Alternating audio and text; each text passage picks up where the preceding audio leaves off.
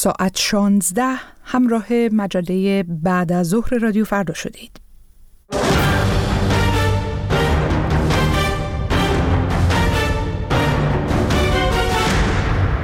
بعد از ظهر چهارشنبه شما به خیر. شنونده گرامی من هانا کاویانی هستم. میزبان شما خواهم بود. در این بعد از ظهر دوم اسفند 1402 تا مروری داشته باشیم با هم بر تازه ترین اخبار ایران و جهان. از جمله حملاتی که در دمشق از صبح امروز شاهد بودیم. دعوت می‌کنم با ما باشید. ابتدا مروری داریم بر خلاصه تازه ترین اخبار این ساعت با همکارم کامبیز کرامتی. سلام. جمهوری چک مردی را که در ایالات متحده به اتهام برنامه ریزی برای قتل مسیح علی نژاد تحت تعقیب بود مسترد کرد. وزارت دادگستری جمهوری چک اعلام کرد که روز چهارشنبه پولاد اومروف را در فرودگاه واتسلاف هاول پراگ به نمایندگان آمریکا تحویل داده است. پولاد اومروف شهروند گرجستان 13 ماه پیش در جمهوری چک بازداشت شده بود. دادگستری چک در تابستان سال گذشته حکم استرداد آقای عمروف به آمریکا را صادر کرده بود. اما درخواست تجدید نظر او باعث به تعویق افتادن اجرای حکم تا امروز شده بود. به گزارش خبرگزاری رسمی سوریه سانا صبح چهارشنبه یک ساختمان مسکونی در مرحله کفرسوسای دمشق هدف حمله موشکی اسرائیل قرار گرفت. سازمان ناظر حقوق بشر سوریه مستقر در لندن می‌گوید در این حمله سه نفر کشته شدند. دیدبان حقوق بشر سوریه می‌گوید این حمله محل این محله محل اقامت و رفت آمد شخصیت های امنیتی سوری و همینطور حزب الله لبنان و سپاه پاسداران است. یک سال پیش هم حمله اسرائیل به همین منطقه منجر به کشته شدن تعدادی از مستشاران نظامی ایرانی شد. در تحول دیگر منابع خبری از بروز انفجاری دیگر در منطقه دیماس در حومه دمشق خبر می‌دهند. دیدبان حقوق بشر سوریه می‌گوید در این حمله یک پایگاه سپاه پاسداران هدف قرار گرفته است.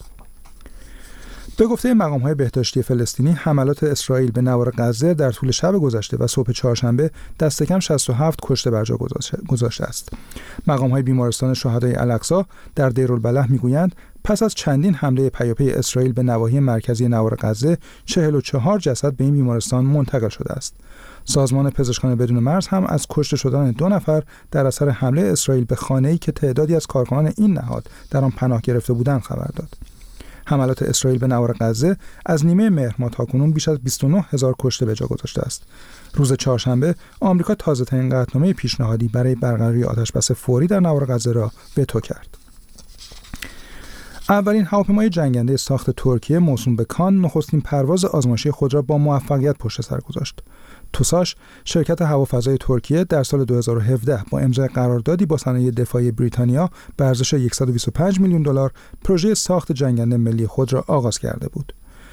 هالو گورکون رئیس صنایع دفاعی ترکیه با انتشار مطلبی روی شبکه اکس نوشت ترکیه با داشتن کان نه تنها به یک جنگنده نسل پنجم بلکه به فناوری‌های دست یافته که کشورهای معدودی به آن دسترسی دارند آمریکا در اواخر سال 2020 صنایع دفاعی ترکیه را به دلیل خرید موشک‌های ضد هوایی S400 از روسیه تحریم و آنکارا را از برنامه ساخت و دریافت جنگنده پیشرفته F35 کنار گذاشت. همزمان با 21 فوریه روز جهانی زبان مادری کانون نویسندگان ایران با صدور بیانیه‌ای ممنوعیت زبانها را زیر پا گذاشتن بخشی از حقوق انسانی و شهروندی مردم خواند.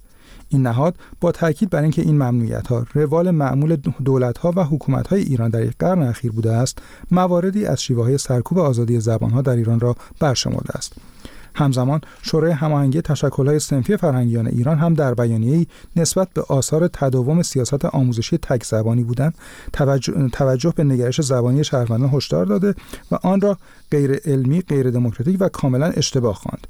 روز جهانی زبان مادری در سال 1999 میلادی به تصویب یونسکو و سپس مجمع عمومی سازمان ملل متحد رسید. و مرحله یک چهارم نهایی لیگ قهرمانان اروپا با دو بازی دیگر دنبال شد. سهشنبه شب بازی تیم‌های پی اس وی آیندهوون هلند و بروسیا دورتموند آلمان با نتیجه مساوی یک یک به پایان رسید و اینتر میلان هم با یک گل اتلتیکو مادرید را شکست داد. این رقابت‌ها امشب هم با دو بازی حساس دیگر دنبال خواهد شد. در شهر پورتو پرتغال پورتو میزبان آرسنال انگلیس خواهد بود و در دیدار, در دیدار دیگر هم ناپولی و بارسلونا مقابل هم قرار خواهند گرفت برمیگردیم به هانا سپاسگزارم. تازه ترین خبرها رو میشنیدید از همکارم کامبیز کراماتی و خبرهای بیشتر در وبسایت ما رادیو در دسترس شماست اما در این مجله بعد از ظهر درباره این موضوعات بیشتر خواهید شنید.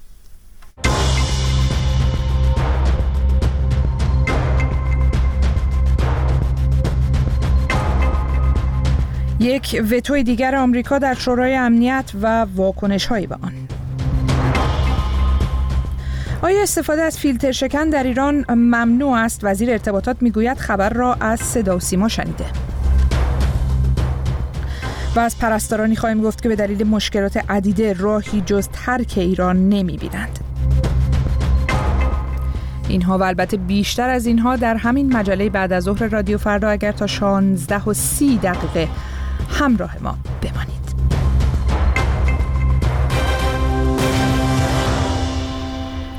خوش آمد میگم به شمایی که همکنون به جمع ما پیوسته در این مجله بعد از ظهر رادیو فردا. از دمشق آغاز می‌کنیم جایی که از صبح امروز خبرها حاکی از انجام یک حمله بود منتصب به اسرائیل. شنیدن صدای انفجار در محلات دیگر موضوعی است که حالا پررنگ شده. به نظر میاد که کار با اون یک حمله به پایان نرسیده در دمشق همراه هستی میلیا جزایری همکارم اینجا در استودیو خبر رادیو فردا با ماست. ایلیا به نظر میاد که کار تموم نشده بوده در دمشق. نه روز شلوغی هست. در دمشق به لحاظ خبری به خاطر اینکه خب صبح امروز ساعت 9 و 40 دقیقه بودن به وقت دمشق صدای انفجار از محله کفرسوسه محله مرفه در این شهر شنیده میشه که البته گزارش شد بعد که این حمله یک حمله بوده که یک آپارتمان در یک ساختمان مسکونی رو هدف قرار داده. این حمله رو دولت سوریه منتسب کرده به اسرائیل رسانه دولت سوریه و خبرگزاری سانا اعلام کرده که دو نفر در این آپارتمان کشته شدن. دیدبان حقوق بشر سوریه میگه سه نفر کشته شدن. بنابر گزارش دیدبان حقوق بشر سوریه این آپارتمان محل رفت آمد و حضور نیروهای مرتد با جمهوری اسلامی ایران بود. روزنامه معارف اسرائیل هم گزارش داده که این آپارتمان محل سکونت موقت نیروهای از سپاه پاسداران و حزب الله لبنان بوده. اما هنوز از هویت کشته شدگان اطلاعی در دست نیست. حزب الله یا سپاه پاسداران واکنشی داشتن به این نه هنوز واکنش رسمی نداشتن اما رسانه های ایرانی میگن که هیچ ایرانی در این حمله کشته نشده. با وجود اینکه بنابر گزارش هایی که منتشر شده دو تن از کشته شده ها سوری نیستن ممکن لبنانی یا فلسطینی یا هر جای دیگه باشن. هنوز منتظر خبر هستیم. اما مسئله دوم که منطقه دیماس در حومه شمال غربی دمشق رو هدف قرار داد. بنابر گزارش هایی که منتشر شده توسط دیدبان بشر سوریه یک پایگاه متعلق به ایران هدف قرار گرفته و حتی رسانه های اسرائیل گذاشته دادن که هواپیماهای جنگنده اسرائیلی از فراز جولان بلندی های جولان موشک پرتاب کردن به سمت حومه دمشق البته اسرائیل هنوز بر نگرفته این حمله که منتسب شده بهش. طبق معمولی که ما در دمشق و در سوریه شاهد اون بودیم. ایلیا ولی به نظر میاد که شکل گسترده تری از حمله رو شاهد هستیم امروز. معمولا این حملات یک حمله در یک نقطه بوده اتفاق می افتاده خیلی وقتا ما در طول شب خبرهای مربوط به حملات رو میشنیدیم و حالا در طول روز داره اتفاق میفته. بله خب امروز مقدار گسترده تر بوده. سوریه امروز هدف هم گسترده قرار گرفته چون علاوه بر دمشق و همه اون که حملات منتسب به اسرائیل هست یک پایگاه اسلحه و مهم زاغه اسلحه و مهمات متعلق به جمهوری اسلامی در منطقه آلبو کمال هدف حمله هوایی قرار گرفته. هنوز اعلام نشده که کدام طرف این حمله را انجام داده اما معمولا اون منطقه توسط آمریکا هدف قرار می گرفته که کمان که طی هفته های گذشته بعد که آمریکا تهدید کرد که گروه های نیابتی ایران رو هدف قرار میده. بعد از حمله حمله که در اردن روی داد منطقه آلبو کمال بارها هدف حمله هواپیماهای آمریکایی قرار گرفت. ساعت ابتدای صبح هست در آمریکا. حتما خبرنگاران در پنتاگون خواهند پرسید از مقامات آمریکایی در این زمینه و واکنش اونها رو هم خواهیم شنید. اما ایلیا شکل و شمایل تقابل ایران و اسرائیل به نظر میاد که اون هم شدت گرفته. امروز ما از وزیر نفت جمهوری اسلامی بار دیگه شنیدیم که اسرائیل رو متهم می‌کنه به انجام حملات یا ایجاد انفجارهایی در خط لوله گاز در ایران. خب اسرائیل خب در جنگ هست. در جنگ با گروه افراطی حماس گروهی که در فهرست آمریکا و اروپا قرار داره اما این جنگ خب هر آن میره تا گسترده بشه به خاطر حملاتی گروه های نیابتی ایران انجام میدن علیه اسرائیل و واکنش که اسرائیل نشون میده. اما مشخص است که جنگ گسترده چقدر می‌تونه به سود اسرائیل باشه در این شرایط. برای همین اسرائیل روی آورده به حملاتی با هدف قرار دادن موقعیت ها و افراد همطور که در لبنان داره انجام میده و بارها بر عهده گرفته. حملات لبنان رو گاهی یک خودرو رو می‌زنه که در اون یک فرمانده حضور داره یا در حومه جنوبی بیروت که نایب دفتر سیاسی حماس رو هدف قرار داد. دیگر حملات منتصب به اسرائیل هست. در این جنگ خب به خاطر گروه های مرتبط با ایران حضور دارن ایران هم می‌تونه هدف حمله اسرائیل قرار بگیره. شاید حملاتی که به گفته مقام های ایرانی خرابکارانه باشه. اسرائیل هنوز بر عهده نگرفته اما نیویورک تایمز اول گذاشت انفجار کاری که گفته میشه خرابکارانه بوده. جمعه شب گزارش رو منتشر کرد جمعه شب منتشر کرد. امروز هم بار دیگه وزیر نفع این مسئله رو تکرار کرد. سپاسگزارم میلیا جزایری که با ما بودی. همچنان در منطقه میمونیم. وتوی پیشنویس قطنامه پیشنهادی الجزایر به شورای امنیت برای اجرای آتشبس فوری در غزه توسط آمریکا با انتقاد شماری از کشورهای جهان روبرو شده. واشنگتن میگه این قطنامه می‌تونست مذاکرات آزادی گروگانهای اسرائیلی که در مصر در جریان هستیم مذاکرات رو به خطر بندازه. از سیاوش سعادتیان بیشتر بشنویم در این باره. شتاب آمبولانس ها برای انتقال زخمی های ناشی از حمله هوایی اسرائیل در غزه به بیمارستان روز چهارشنبه در پی حمله های هوایی اسرائیل به منطقه دیرالبلح در رفح دست کم شش تن کشته شدند. آمار کشته های غزه به بالای 29 هزار نفر رسیده و سازمان غیرانتفاعی بین المللی خوشه های تغذیه نسبت به وخیمتر شدن وضعیت کودکان هشدار داده است. این سازمان می‌گوید بیش از 80 درصد خانوارها در غزه به کمتر از یک لیتر آب سالم در روز دسترسی دارند و در شمال این باریکه از هر شش کودک یک تن سوء تغذیه دارد. وضعیتی که باعث شده تلاش ها برای شکلگیری آتشبسی فوری میان گروه افراطی حماس و اسرائیل افزایش پیدا کند. حماس در فهرست تروریستی آمریکا و اتحادیه اروپا قرار دارد.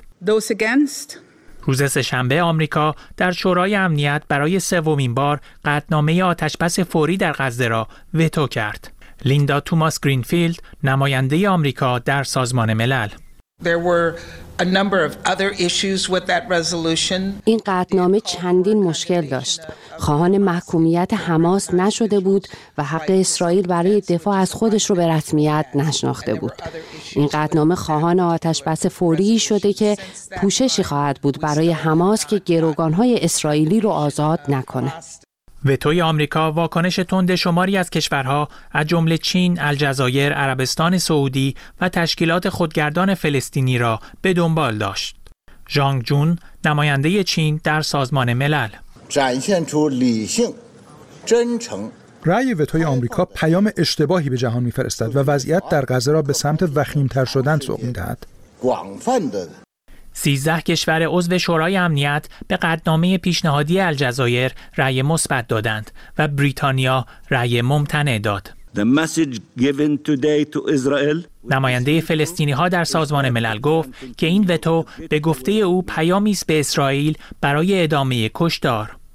نماینده اسرائیل در مقابل با دفاع از وتوی آمریکا گفت که اسرائیل تنها در صورتی به آتش بس تن می دهد که گروگانهایش آزاد شوند و حماس خود را تحویل دهد. All of our hostages must be released and Hamas must turn themselves in. همزمان واشنگتن اعلام کرده که پیشنویس قدنامه ای را به شورای امنیت ارائه کرده که در آن خواستار آزادی گروگانهای اسرائیل و آتش بس موقت در غزه شده.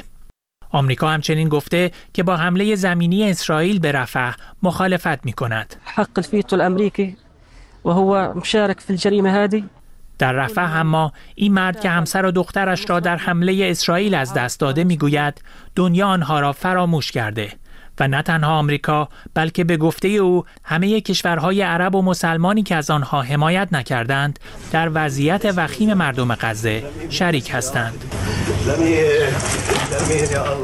سیاوش سعادتیان گزارش می‌داد. امروز موضوع داغ در شبکه های اجتماعی یا پر واکنش ترین خبر در 24 ساعت. بیشتر اتفاق هایی که از سوی از داغترین سوژه ها در فضای مجازی. اینستاگرام فیسبوک ایکس تیک تاک تلگرام. رادیو فردا زمانی برای ارتباط.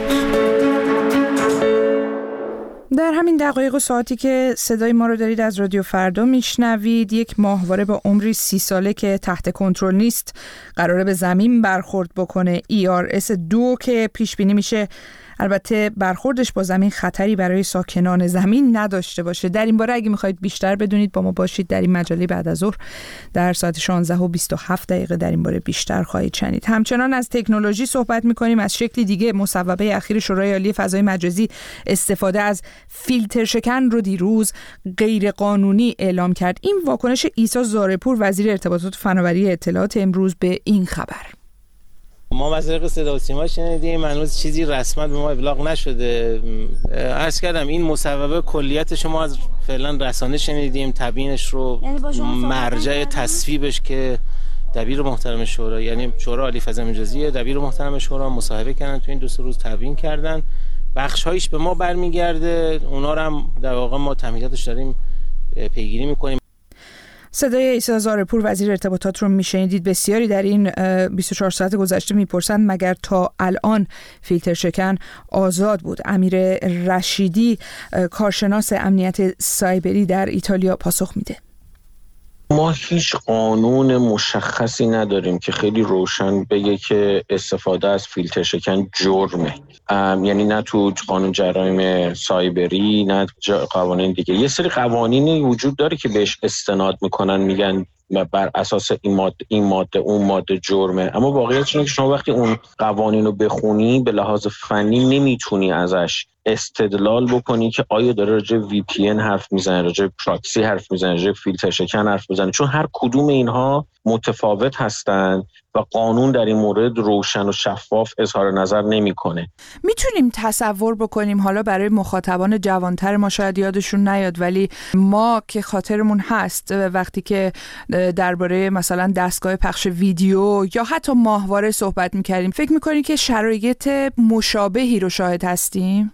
من فکر می‌کنم خیلی متفاوته به خاطر اینکه اونا یه سری دستگاه های فیزیکی. بودن که جابجاییشون کار چندان آسونی نبود. شما باید پنهان می‌کردید. ولی ما داریم راجع به یک برنامه‌ای صحبت می‌کنیم که روی گوشی موبایل می‌دونی یعنی یعنی چیز فیزیکی نیست که خیلی راحت بشه رفت دنبالش. حتی مثلا مقایسه با ماهواره شما یه دیشی رو پشت بومت بود ممکن بود بالاخره اون یه قابل دیدن و تشخیص باشه چون این فیزیکی بود.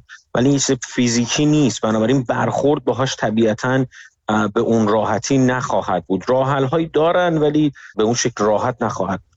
میشه کمی هم به مسئله اقتصاد این عرصه بپردازیم. بحث فیلتر شکن ها وی پی هایی که حالا کاربران در مقیاس های خیلی بزرگ میلیونی دارن در بازار تهیه می‌کنند. این بحث اقتصادیش چطوره؟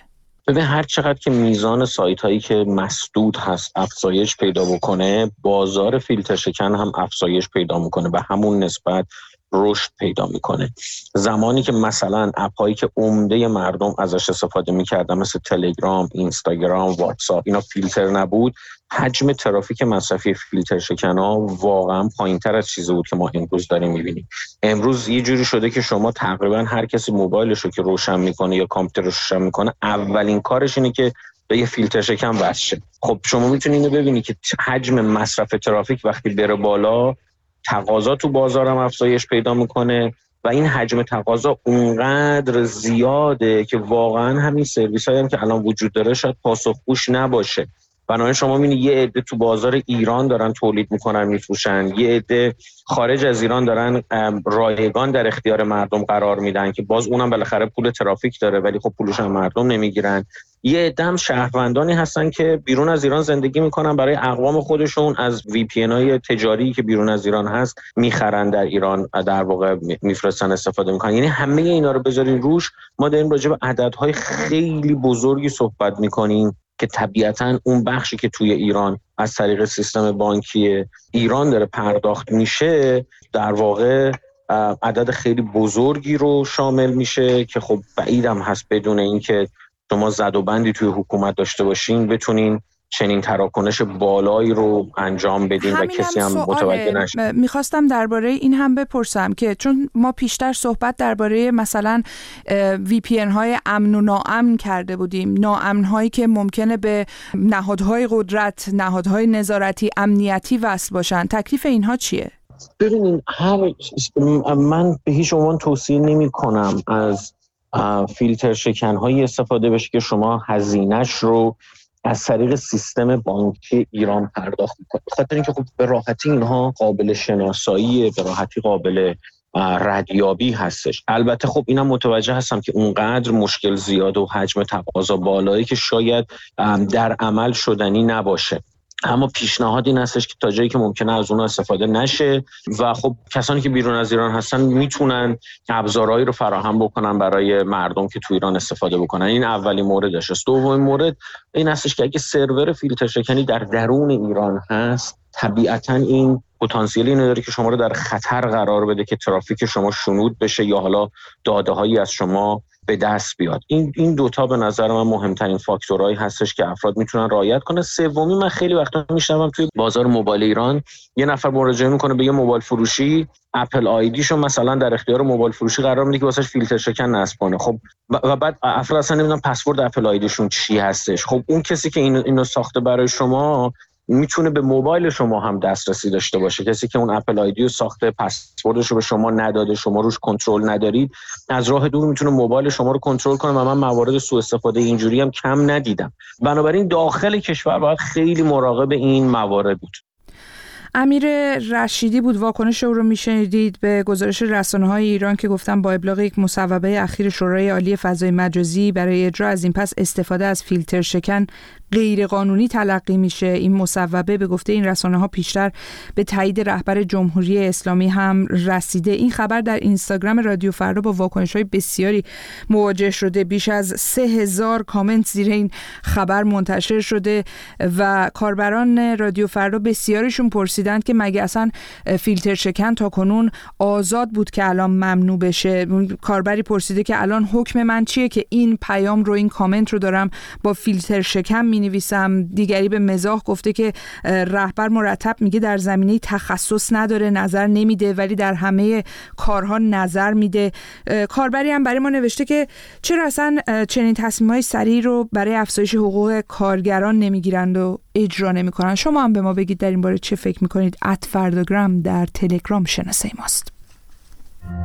برخی از کارشناسان معتقدند مجلس شورای اسلامی به حل مشکلات مردم کمک نکرده که هیچ با مطرح کردن و تصویب طرحهای غیر کارشناسی ممکنه به مشکلات مردم اضافه هم بکنه. طرحهایی مثل طرحهای سگانه مسکن، طرح افزایش سن بازنشستگی، طرح ممنوعیت نگهداری حیوانات خانگی و حتی تصویب و ابلاغ قریب الوقوع لایحه حجاب اجباری.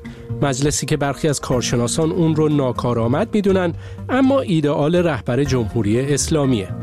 این مجلس به حمدالله مجلسی انقلابی با سواد پرکار یازدهم اسفند همزمان با انتخابات مجلس شورای اسلامی ششمین دوره انتخابات مجلس خبرگان هم برگزار میشه. مجلسی که مسئولان جمهوری اسلامی میگن رقابتیه. اما با وجود حدود یک و نیم نامزد برای هر کرسی به نظرتون رقابتی هم در کاره؟ فایل تصویری یا صوتی نظرات خودتون رو در مورد این انتخابات و عملکرد هر دو مجلس به شماره واتساپ رادیو فردا 20420 72 59 70 هزار و یا آیدی تلگرام رادیو فردا ات فرداگرام ارسال کنید تا اونها رو در گزارش هامون منعکس کنیم. اما مشکلات پرستارهای ایران و اعتراض اونها به تبعیض و کمبود حقوق و مزایا و تحقق نیافتن مطالبات سنفی سال هاست که ادامه داره و دیگه به یک درد مزمن در نظام سلامت تبدیل شده تا جایی که بسیاری از این پرستاران رفتن از ایران رو به ماندن ترجیح دادند بشنویم بیشتر از بنیامین صدر پرستارها در ایران و تنگناها و مشکلاتی که ظاهرا پایانی ندارد. خبرگزاری کار ایران ایلنا در گزارشی که به تازگی منتشر کرده نوشته که اضافه کار پرستارهای ایرانی یعنی کار در دو شیفت و در یک بیمارستان اما تنها با یک حقوق ثابت. این در شرایطی است که این هفته گروهی از پرستارها در استانهای مختلف ایران در اعتراض به تحقق نیافتن مطالبات خود تجمع اعتراضی کردند. جواد توکلی فعال سنفی و عضو کادر درمان در ارتباط با مطالبات و اعتراضهای سنفی پرستارهای ایران به ایلنا گفته که امروز دیگر همه مسئولان در جریان خواسته ها و مطالبات قانونی و بر حق پرستاران هستند. به گفته او پرستارهای ایران تمام راه های رفتنی را رفتند و تمام گفتنی ها را گفتند. پرستاران می‌گویند که نظام سلامت و در رأس آن وزارت بهداشت دچار تعارض منافع و آنچه که از آن با عنوان پزشک سالاری یاد می کنند شده است. در همین رابطه یک پرستار در پیامی که برای رادیو فردا فرستاده از مشکلات خود و همکارانش در ایران گفته است. در برابر کاری که ما می‌کنیم اونقدر حقوق و مزایایی نمی‌گیریم و اینکه خب ما بیشتر از اون چیزی که تو شرح وظیفمون هست داریم کار می‌کنیم و اینکه اینکه تعداد مریضا زیاده و از اون طرف هم تعداد کادر پرستاری کمن خب این باعث شده که انقدر فشار کاری فشار اقتصادی رو بچه ها باشه. نه امنیت شغلی داریم. ما رو خیلی راحت محکوم کردن توی قصورهای پزشکی خیلی راحت پزشک میاد میندازه گردن پرستار. اما در سالهای گذشته هم پرستارهای ایران به برخورد تبعیض‌آمیز بین کادر درمان و نبود امنیت شغلی معترض بودند و پیشتر نوشین قادری پرستار پیشین در ایران ساکن نروژ در این باره به رادیو فردا گفته بود. خواهان افزایش دستمزدشون هستند پرستارها خیلیاشون شرکتی هستن خیلی قراردادی پیمانی هستند و خب هیچ امنیت شغلی ندارن. خیلی راحت اخراج میشن و مهاجرت می‌کنن به کشورهای دیگه و یا اینکه تغییر شغل میدن توی ایران. دی ماه امسال محمد میرزا بیگی رئیس کل سازمان نظام پرستاری اعلام کرد که در چند سال اخیر بالغ بر ده هزار پرستار ممتاز از ایران رفتند. در همین حال محمد شریفی مقدم دبیر کل خانه پرستار هم 21 آبان امسال گفت که سالانه بیش از سه هزار پرستار ایران را ترک می کنند و کمبود پرستار حرفه‌ای در کشور و مهاجرت آنها انقدر جدی است که به دلیل آن بیماران ایرانی حتی جانشان را از دست می دهند. بنیامین صدر گزارش می‌داد شنونده مجله بعد از ظهر رادیو فردا هستید خبرها و گزارش ها را در وبسایت رادیو فردا به آدرس رادیوفردا.com دنبال کنید. و اما ماهواره که حدود 15 سال پیش بازنشسته شده و از مدار خارج شده بود در همین ساعتها سقوط کنترل نشده به زمین خواهد داشت. اردشیر طیبی گزارش می‌دهد. یک ماهواره آژانس فضایی اروپا که سی سال پیش به فضا ارسال شده بود احتمالا امروز به زمین سقوط خواهد کرد. دفتر زباله های فضایی آژانس فضایی اروپا در همکاری با یک شبکه نظارتی بین المللی مدتی است سقوط کنترل نشده این ماهواره را رصد می کنند و اگرچه می‌گویند که نمی‌دانند قرار است به کجای این کره زمین برخورد کند اما حدس می‌زنند که این اتفاق چهارشنبه حوالی ساعت سه بعد از ظهر به وقت تهران رخ دهد. آژانس فضایی اروپا می‌گوید که اغلب قطعات این ماهواره هنگام ورود به جو زمین شروع به شکستن و سپس سوختن می کند و اگرچه ممکن است برخی از این قطعات به زمین برسند به احتمال زیاد در آبهای اقیانوس سقوط خواهد کرد. این آژانس همچنین خطرات مرتبط با این سقوط را بسیار کم ارزیابی کرده و گفته هیچ یک از قطعات حاوی مواد سمی یا رادیواکتیو نیستند. این ماهواره که ERS-2 نام دارد در آوریل سال 1995 به فضا پرتاب شد و در آن زمان پیچیده ترین ماهواره در نوع خود بود که توسط اروپا توسعه داده شده و به فضا فرستاده شده بود. ماهواره ERS-2 به همراه خواهر دوقلوی خود ERS-1 داده های ارزشمندی از کلاهک های قطبی، اقیانوس ها و سطح زمین جمع کرد و در بلایایی مانند سیل و زلزله در مناطق دور افتاده به کمک انسان آمد. آژانس فضایی اروپا می‌گوید که اگرچه این ماهواره در سال 2011 بازنشسته و از مدار خارج شد اما هنوز از داده های آن استفاده می شود. در سال 2011 و پس از پایان مأموریت این ماهواره تصمیم گرفته شد که به جای اضافه کردن آن به زباله های فضایی با تغییر مدار آن به مداری نزدیکتر به زمین آن را در جو زمین نابود کنند. آژانس فضای اروپا می‌گوید احتمال برخورد قطعه ای از این ماهواره به انسانی در زمین کمتر از یک در صد میلیارد است که حدود یک میلیون برابر کمتر از خطر کشته شدن در سانحه‌ای در منزل است. ساعتی که در گزارش اردشیر به اون اشاره شد همکنون به روز شده و یک بازه زمانی چند ساعته برای این سقوط کنترل نشده در نظر گرفته شده. به محض اینکه این اتفاق بیفته در این باره بیشتر به شما خواهیم گفت. در این روزی که دوم اسفند 21 فوریه روز جهانی زبان مادری است. روزی که یونسکو و بعد از اون مجمع عمومی سازمان ملل اون رو تصویب کردند و مناسبت اون به 21 فوریه سال 1952 میلادی مربوط میشه که چهار دانشجو در بنگلادش در آغاز جنبش تلاش برای شناسایی رسمی زبان بنگالی جان خودشون رو از دست دادند. اینکه چگونه میشه کودکان رو به فراگیری زبان مادری علاقمند کرد موضوع مقاله است در وبسایت رادیو فردا که دعوت می‌کنم حتما سری به اون بزنید و این مقاله رو بخونید. بخش بعدی خبرها ساعت 17 در ایران هست. دعوت می‌کنم تا آن زمان با ما با رادیو فردا. همراه باشید.